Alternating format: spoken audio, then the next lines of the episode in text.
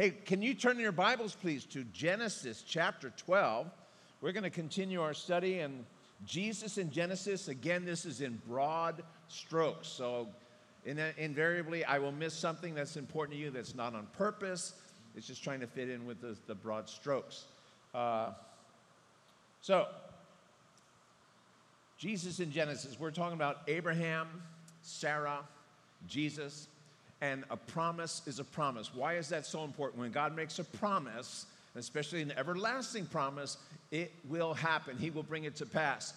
He's made a promise to me as a believer. He has promised to forgive me of my sins. He has promised to uh, bring me home to be with Him in heaven forever and ever. And it's an eternal, it's an everlasting promise. In the meantime, I constantly mess up and challenge the promise. And and yet somehow he works it out that, yep, I'm back on course and I'm with him. Today he makes an impossible promise to this couple and they mess up along the way, and yet in the end, he pulls it off. So Abraham is one of the most unique people in all the Bible because he's the only man that we know of who was honored by Jews and Christians and Muslims as the father of the faith because Ishmael, the father of the Muslims, was born through Abraham. Now, he laughed out loud. Here's the, here's the man of faith. Here's the father of the faith. And yet he hears this promise and he has to laugh out loud. So, our outline this morning is very simple. First, it's that he started strong. And you'll see that this kind of follows a lot of Christians in your walk with the Lord. That so often we start strong and then we struggle, then we stumble. Abraham stumbled many times, but in the long run, he was strengthened in faith. So we begin Genesis chapter 12, where he starts strong. And we just want to read the first three verses at first. Now the Lord said to Abram, now Abram was his name in the beginning, God changes it later on. Abraham means father or even exalted father. Abraham means father of nations. So the Lord said to Abram, Get out of your own country from your family and from your father's house. That's pretty clear. Pick up and leave. You've been there 75 years, you're going to move. And, uh, and to a land that I will show you. Now, so here it is. First off, he says, uh, I want you to leave. I want you to get out of your comfort zone. Abraham, I, I understand. That's all you know. That is all you've ever known. And at 75, you're probably retired and ready to just enjoy life. I want you to now get up out of your comfort zone, and I will do six things. So here he says, number one, I'm going to lead you. Because there he says, I'll, I'll, to a land that I will show you. Number two, I'll make you a great nation. Number three, I'll bless you. And then I'll make your name great. You shall be a blessing. Finally, verse number six, I will bless those who bless you. I will curse those who curse you. In you, all the families of the earth shall be blessed. That's why to this day, I want to be a blessing to the nation Israel. God will bless us. There is peace for those who pray for thee uh, of Israel in uh, Psalm 122. So here's the journey. He's going to get out of his comfort zone. Think of what this means. So in, in verse 4, so Abram de- departed as the Lord had spoken to him, and Lot went with him. Now he wasn't supposed to. This is a little bit of partial obedience because he said, Leave your family behind. So he brings Lot, ends up being a major headache later on. Abram was 75 years old uh, when he departed from Haran. Haran was actually a little speed bump along the way. That was another partial disobedience, partial obedience.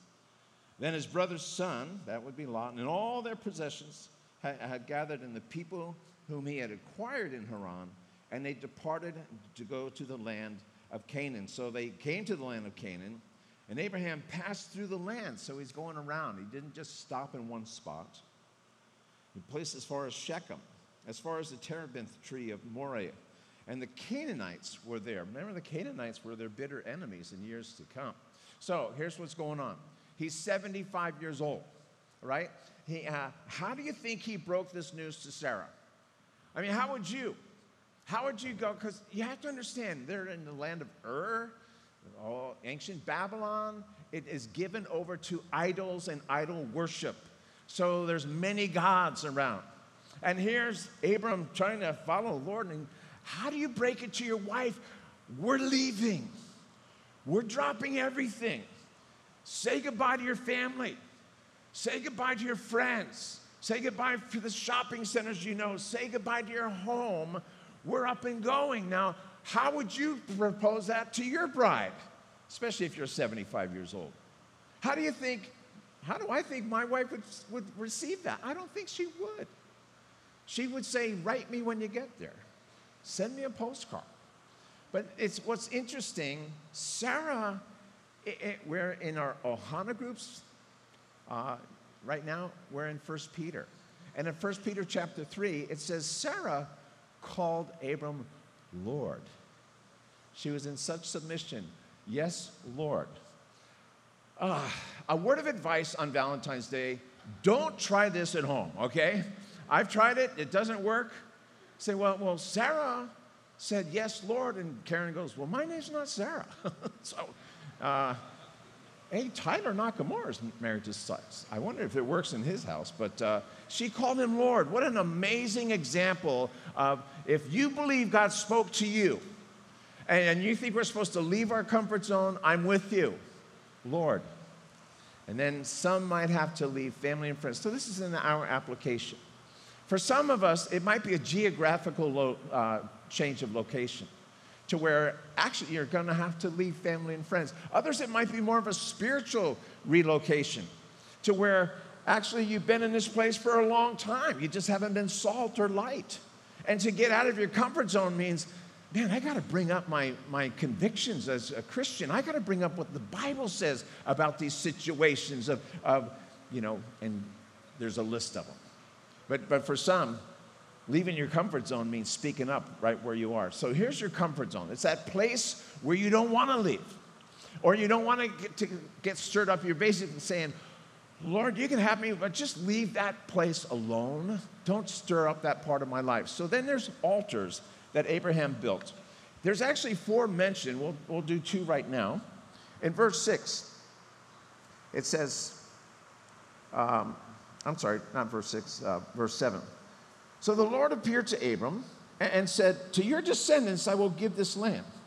There he built an altar to the Lord who had appeared to him. Verse 8, he moved from there to the mountain east of Bethel and pitched his tent with Bethel on the west side and Ai on the east. Remember, Ai was that first place where Joshua would experience defeat. So he's right between those two cities. And there he built another altar. To, he built it to the Lord and he called on the name of the Lord. So here's two altars that are mentioned. An altar place is a place where I'm meeting with God. It's a fresh surrender. It's a place of worship. It's a place, not my will, but thy will be done. I, I, at the youth group, they always call it doing business with God. When the message has just been brought forth and you realize, I'm not where I'm supposed to be, and then there's this time of worship. And we call it the altar time. We're going to do that today at the end of this message, where it, it might be a fresh surrender, it might be a first time surrender. But here he is, like, Lord, so his first one is there. It's time of thanks. He's going, I'm going to build an altar because I'm so thankful we made it. We have all these possessions, all these people and flocks and everything. And Lord, I thought it was impossible to get here without getting robbed or ripped off or, or just that we die on the way. But thank you you called us to this place, you delivered. His second altar was one of prayer. Okay, now we're here. Now what? What would you have us do? And so it's another time where he builds an altar and prays. So I'm asking you, what do you think it takes to build an altar? You ever think that through? I'm thinking hard work. I'm thinking heavy rocks. Because an altar ultimately it was a place you would burn an offering on top of it. You don't want to make it out of wood. And so I'm looking at all the rocks in here, and oh, Israel has a ton of rocks.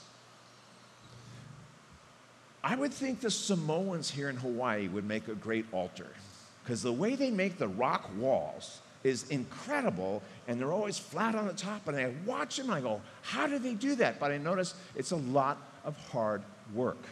It's done on purpose. It's a time, I'm setting this time apart for the Lord and I'm going to worship him. I'm going to meet him right here. I've never built an altar. I'm suspecting you haven't either, but there's times I feel I might as well have. There are times in my life where I had this fresh surrender, or I was became wholly devoted to him, or it's a place of renewal. And another thing about an altar is it's cool because you can look back on that time and realize, wow, I met with God there at that altar. So from there, he gets stumbled. Remember the first time he started strong. Second part of our outline, he, he stumbles. So beginning in verse 10, there's three ways he stumbles here. Then there was a famine in the land. Wait a minute, I just got to the promised land and there's no food. Abram went down to Egypt to dwell there, for the famine was severe in the land. And, and it came to pass uh, when, when he was entering Egypt that he said to Sarai, his wife, she, she had her name changed also. They, both Sarai and Sarah pretty much mean princess. Indeed, I, I know that you are a woman of beautiful countenance, guys. She's at least 65 years old. So if you want a picture of what Sarah must look, just look at my wife. Uh, it's a sign of a good husband, I always say. Therefore, it will happen when, this Egyptians, when the Egyptians see you, Sarah, that they'll say, uh, This is his wife, and they'll kill me, so they will let you live. Please say you are my sister, that it may dwell well with me uh, for your sake, and I could live because of you. So here he's saying, first it was a surprise. There's a famine in the land. Uh, now, wait, wait, wait, wait, wait. This is God's promised land. And I arrived. We went hundreds of miles over the desert I'm not real thrilled with the journey, but now we get here and the promised land. I see the land, I don't see the promise. I was expecting food. Is that too much to ask, Lord? And so, and I, uh, you think he wanted to go back home at this point? Wouldn't you? If you think, okay, we're going to move here, and you get there, and everything falls apart. Well, we know that he might have been tempted to, fall, to go home in Hebrews chapter 11. Remember, that's the the Hall of Faith chapter. This is what it says about Abraham and Sarah. By faith, Abraham obeyed when he was called to go out to the place which he would receive as an inheritance. By faith, he dwelt in the land of promise, as in a foreign country, dwelling in tents. Sorry, that's really not an option for when I'm 75. I'm hoping to get beyond the tent dwelling stage. So he's dwelling in tents with Isaac, that's his firstborn, Jacob, that's his grandson, heirs with him of the same promise, for he waited for the city which has foundations, whose builder and maker is God. He's going, you know what? My ultimate goal is not here on earth. I'm waiting for something a lot better. Matter of fact, the only piece of land that Abraham owned in the promised land was where he was buried. That's all he possessed, but he claimed it in faith I know that God has spoken to me. I know this is what we're supposed to do. So his first stumble was, oh gosh, there's no food. His second one is, hey, uh, Sarah, I got this thing. Why don't you just say you're my sister? You're beautiful. Now, I bet he started with that. You are so beautiful. Oh, I love when you say that. Yeah, you know what? You're the prettiest woman in the room and then just milking her. And then, then he goes, uh, Do you want me around any longer? Of course I want you around. Well, just tell him you're my sister. Because if not, they're going to kill me so they can marry you. Now, technically, he's correct. Because this is not the only time he tells this lie. He does it again when he's busted the second time in Genesis 20. He says, Well, technically, she is my sister. We have the same father, but a different mother, so she's my half sister. But whatever happened to just, why don't you tell the truth, the whole truth, and nothing but the truth? They leave off the so help you God. But in a court of law, then when you go to testify, maybe you've done this, and still I remember putting my hand on the Bible. Do you swear to tell the truth, the whole truth, nothing but the truth, so help you God? I do. I want everybody in the courtroom to take that the, the defense attorney, the prosecuting attorney, the judge, can we all say, I want the truth, the whole truth, and nothing but the truth? This trial will be over in a half hour. But no, just the witness. And then they try and trick them into saying this or that. But here, he's going, ah, can you share a half truth? Because you're my half sister. Now, it's interesting. I know a gal who I will not name by name. But she told me when she was a teenager, she would tell these half truths. She would tell her mom and dad, I'm going to the movies tonight. They go, Great. She, literally, she would go to the movie, pay to get in, sit down for one minute, get back up, get her refund, and go to a party. So her mom the next day was, How was the movie? Great. Technically, that one minute was awesome. But the rest was a party. Her mom should have asked, How did it end? And she'd be in a big trouble. But I won't name her by name. I just, I know her pretty good. The, the thing is, the third thing he does, remember, he stumbles a bunch. The third thing is he's sent away by an unbeliever. An unbeliever rebukes the father of the faith get out of here. Get out of it. You, you know how, how close I was to sinning? Do you know what the position you put your wife in? Are you serious? Father of faith? You, you annoy me. And he just kicks him out of the land. So that's, he started well, then he stumbled, but then he's strengthened by faith. So now we're in chapter 15, verse 1. And in chapter 15, after these things, the word of the Lord came to Abram in a vision and said, Don't be afraid, Abram. I'm your shield your exceedingly great reward. Don't be afraid of what? Of the armies you've been facing? Of the pharaohs? Abimelech is coming up. Don't be afraid of them. I'm with you. What are you so afraid of? I'm your, your exceedingly great reward. Meaning, what I've done in your life so far is nothing compared to what's ahead. he's not just talking about here on earth. I think Abraham's got a really special position in heaven as the father of the faith. Uh, here he's going, okay, Lord, we still don't have kids. I mean, you're promising me a lot of kids and a father and all this. Uh, it's been a while, and we don't have any kids yet. So look at verse 4. The Lord, word of the Lord came to him saying, This one, meaning Eliezer, somebody, he said, Well, I guess right now, someone born in my house, like even a servant, he'll be the heir. He goes, No, no, no, it's not him. This one shall not be your heir, but, but one who shall, will come to you from your own body shall be your heir. Now, think that through. He's going, you know what? Your own body is going to have this child. He didn't say Sarah's body yet. So Abraham's thinking, okay, it's uh, uh, up to me. Uh, somehow God's going to pull this off. And so look at what happens. Then, then he brought him outside and said, Look now toward heaven. Count the stars if you're able to number them. No. He said to him, So shall your descendants be. I mean, you'll never be able to count them all. And here's one of the most famous verses in the Bible, verse 6. And he believed in the Lord, and he accounted it to him for righteousness. The major point here is this is before Abraham does anything like circumcision, you know, which is a sign that he's entered this covenant with God. It's anything like it's just a belief. I'm putting my faith in you and your word, and God says, Good to go. You are now declared righteous. It's very interesting because in the New Testament, we'll see that's what we do with Jesus Christ.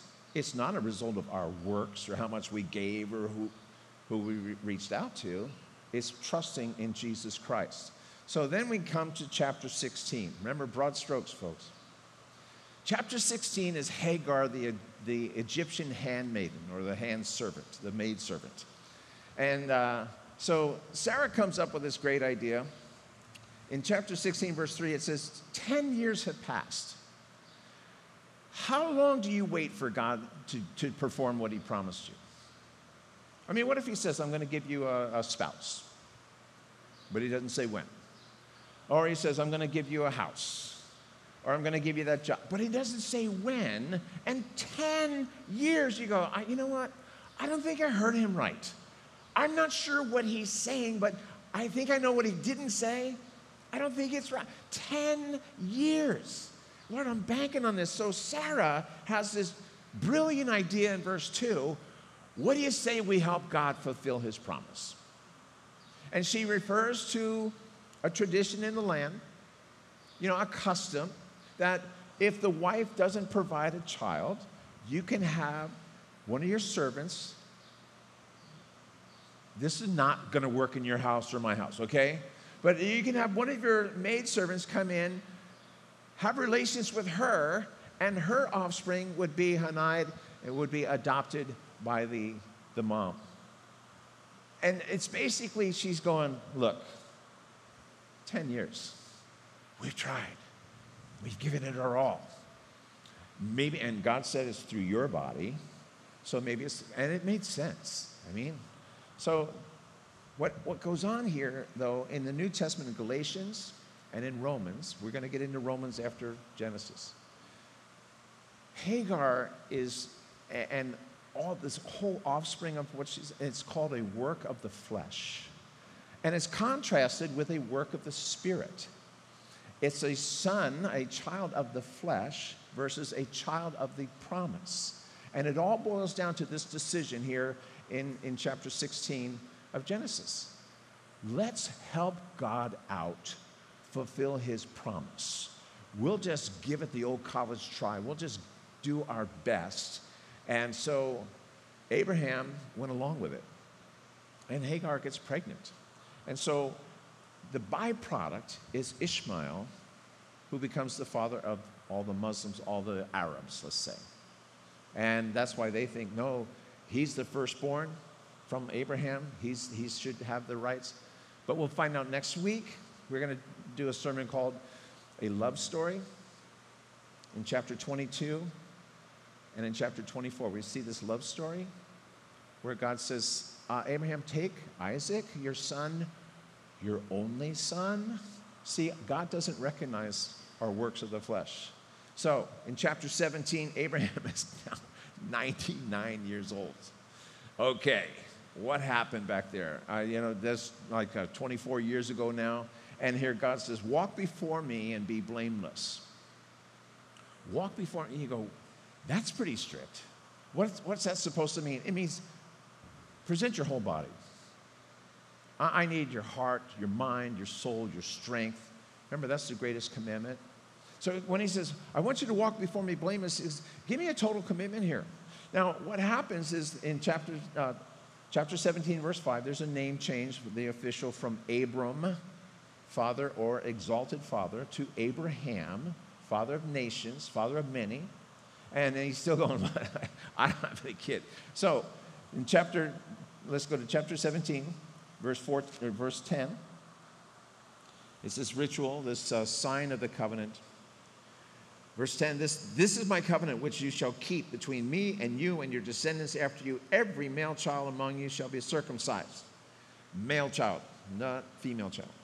And you shall be circumcised in the flesh of your foreskins, and it will be a sign of the covenant between me and you. He who is eight days old, that's when vitamin K is at its you know peaking and it will heal and blood clotting and all that. Every male in your generation who is born in your house or bought with money from any foreigner who's not your descendant, he who was born in your house and brought with your money must be circumcised. My covenant shall be in your flesh for an everlasting covenant. Verse 14. And the uncircumcised male who's not circumcised in the flesh and his foreskin, that person shall be cut off from his people.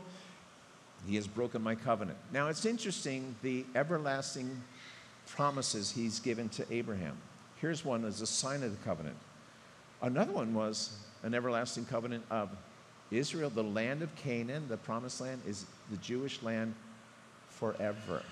It's still in effect today.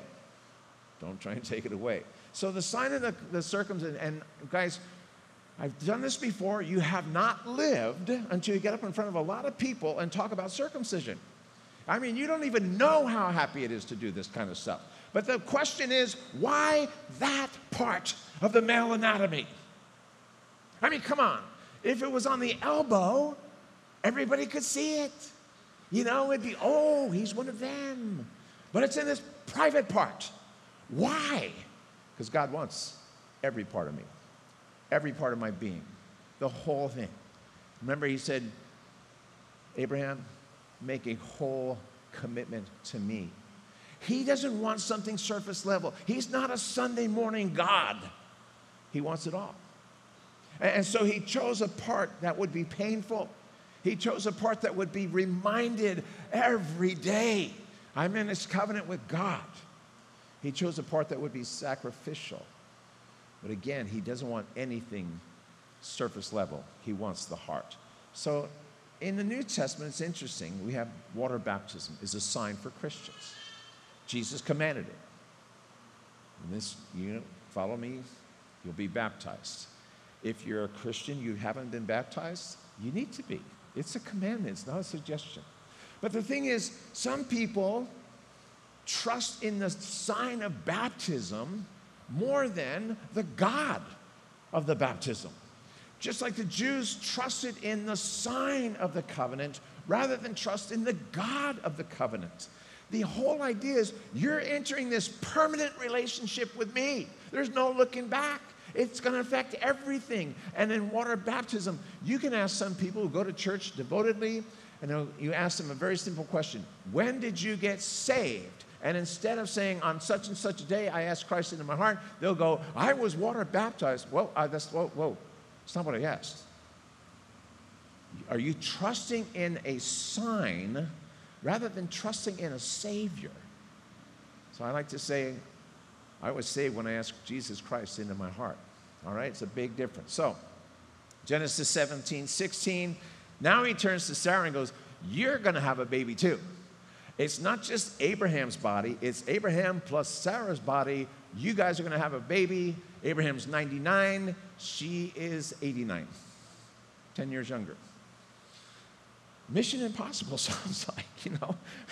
Here's, I think that's why they're laughing. God, you had your chance. Cute. Ain't gonna happen. 99 years old, 89 years old, it's not gonna happen. And so instead, Abraham laughs at God's promise. You know, that, that, that's, that's cute. Then he says, May Ishmael live before you. He's offering up his works of the flesh. He's going, Hey, look at what I did 13 years ago. I did this a long time ago. I love my son. I've spent all these years pouring my life into Ishmael, speaking to you, uh, speaking about you to Ishmael. I love what you're doing. Hey, let Ishmael live before you. God doesn't recognize that. He doesn't recognize the work of my flesh or of your flesh. Meaning, I don't have to do all these things to appease God. Meaning, a lot of Christians, a lot of believers can spend their life doing works of the flesh and thinking they're in there rather than works of the Spirit, the promises fulfilled by God alone. And that's what we'll be rewarded for. And it, the part of the altar time today is how much of my life is just the work of the flesh? How much of my life is just me trying to fulfill God's promises and me trying to do all this work for Him rather than obedience, submission, and worship and Lord, you promised me to do these things. You promised me an abundant life. You promised me fruitfulness. I'm yours. So he doesn't recognize that. He doesn't recognize our, our works of the flesh. And again, next week we'll see it. Take Isaac, your son, your only son. I don't recognize Ishmael. All right? Now, Genesis 18. now Sarah's laughing. She's going, that old guy, he ain't gonna work. Me, ain't gonna work. So she's laughing, and that's when God asks that wonderful question Is anything too hard for the Lord? We'll get into that more in a minute, but is there anything too hard for the Lord? Here's the deal Genesis 21 Isaac, whose name literally means laughter, is born, just like he promised, because a promise is a promise when it comes to God. Okay? Now, where's Jesus in Genesis? You ever wonder that? Where's he in, uh, And if you want to get ahead, turn to Romans chapter 4. Where's Jesus in Genesis? He's part of the genealogy of Abraham. And you can find that in Matthew chapter 1. Without Abraham, we're going to have a problem getting to Jesus. But more so, he's the seed of promise that's, that is promised in Genesis chapter 22. In verse 18, it says, In your seed, singular, in your seed, nations of the earth shall be blessed. Now, Paul talks about this in Galatians chapter 3. This is Jesus in Genesis. So in Galatians chapter 3, he says, You know, seed is singular, it's not plural, and it's Christ. It's Christ in Genesis. So here's the way to be blessed with forgiveness is through Jesus Christ. How about this? And he believed in the Lord, and it was accounted to him for righteousness. So he who believes, she who believes in Jesus Christ, God says, You're forgiven. I'm believing that all my sins were thrust upon Jesus Christ on the cross. And that's when he goes, My God, my God, why have you forsaken me? What have I done? I'm not, it's, it's their sins. Mike's sins were just thrown on you. Can't look at that. I only judge it. And so by putting my faith in that, wow, it's you. it's what Christ has done, and that way I can be de- declared righteous. So here's the deal what promise do you need to receive from God this morning? You can fill in a blank. For some, it's financial, some, it's direction, some, it's relational. Uh, remember, Abraham was told, okay, this one thing you need, you need to get out of your comfort zone. And I put that, I, I'm not suggesting everyone here is in their comfort zone, but I am suggesting that's our tendency. I don't like going camping for at 75 years old for the rest of my life, dwelling in tents. I'd rather AC, refrigerator, TV, nice bed. I like my comfort zone.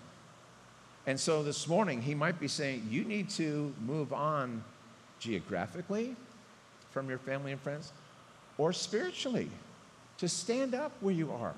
But for years, you've been there, but there's no salt. No one even knows you're a Christian. You've never said, hey, let's pray. Even over food, like, hey, let's, let's, let's thank the Lord for this food.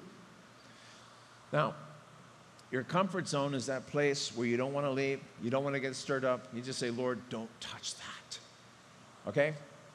How to receive God's promise. And this is where uh, Romans chapter 4 comes in, verses 19 through 22. There's four ways, four keys how Abraham and Sarah received the promise. This is in the New Testament. Romans 4, verse 19. And not being weak in faith, he did not consider his own body. It's already dead since he's about 100 years old. The deadness of Sarah's womb, she's been way beyond childbearing age. Number two, he didn't waver at the promise of God through unbelief. Instead, he was strengthened in faith giving glory to God. And number four, being fully convinced that what God had promised, God is able to perform. So here's the four keys. You'll find there's two did nots and two dids. All right? First, did not. He didn't consider his own body, he's dead. And so often, the very first thing we think of when we hear God's promise is we begin to list our resources and our strength and what we have to offer. We tend to categorize things. Well, this is simple, this is a little bit difficult, and this is impossible. Well, we've already said for them, he goes, Lord, this is mission impossible on my part. But I don't want to consider my own body. You're the one gave the promise, so kind of your problem, if you will.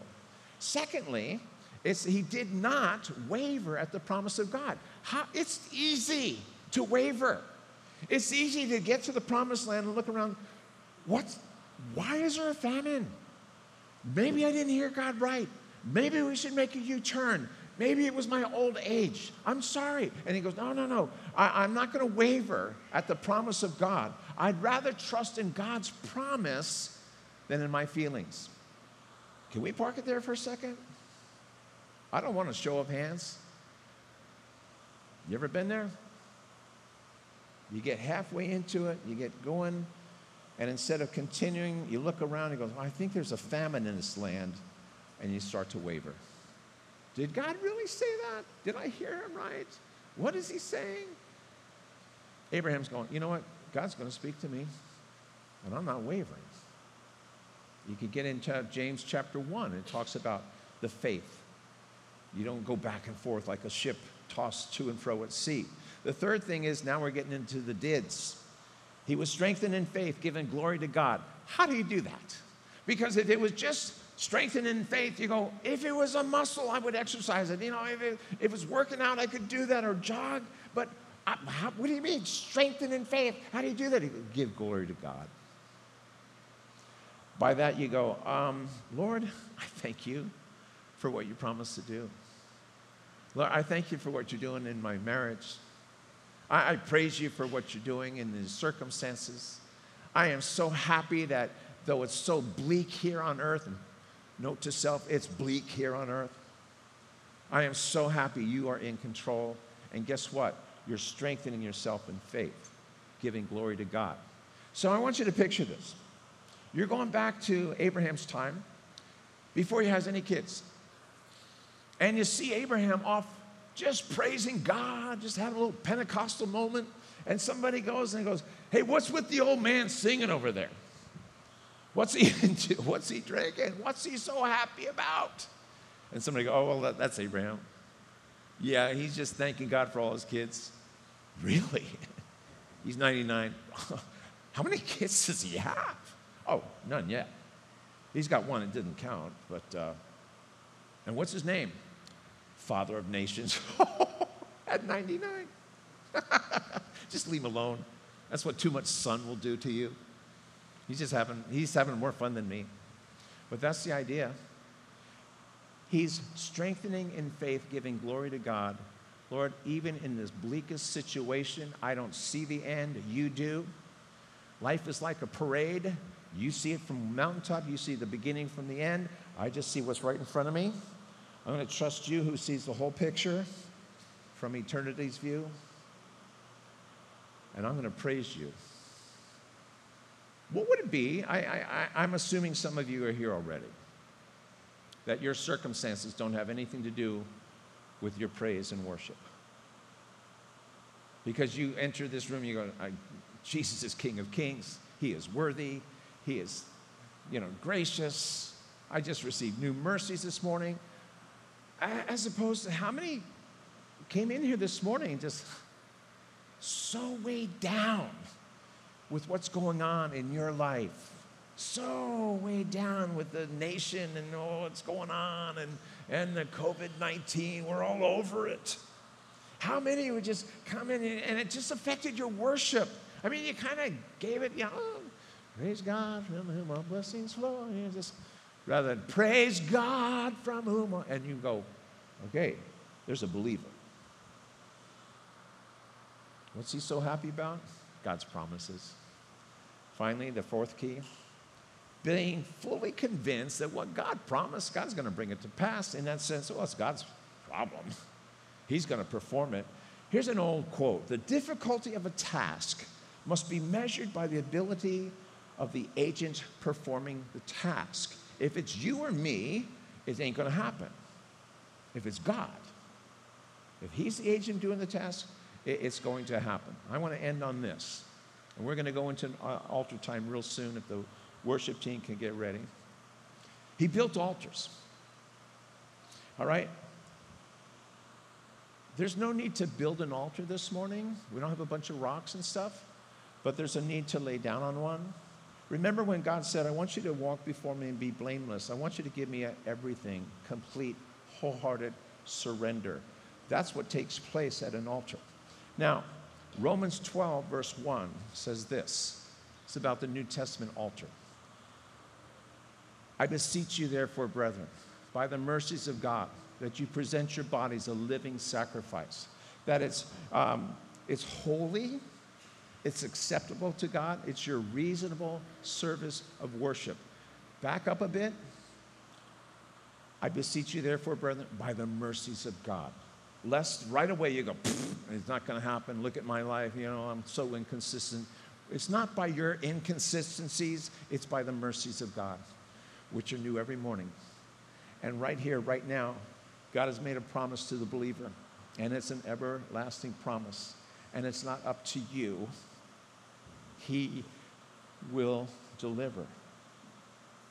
But He wants a wholehearted commitment at the same point. He wants 100% surrender to Him. Lord, you are for me. So, right now, we're going to have some altar time. And by that I mean some worship. It's not dependent on our circumstances, it's dependent on God and His promises. And it might, for you, I don't know, it might be a time of you've been struggling with something so much and it's giving you mind games, and, and it's just time, hey, lay it on the altar. Some are going through financial stress, it's just killing you. Lay it at the altar. Ask God for wisdom, for provision. He's made a commitment to you as a believer. It might be, come on, you've been struggling with some, some sin? Lust, it's everywhere, it's everywhere. Could you lay it down at the altar? How about bitterness? How about gossip?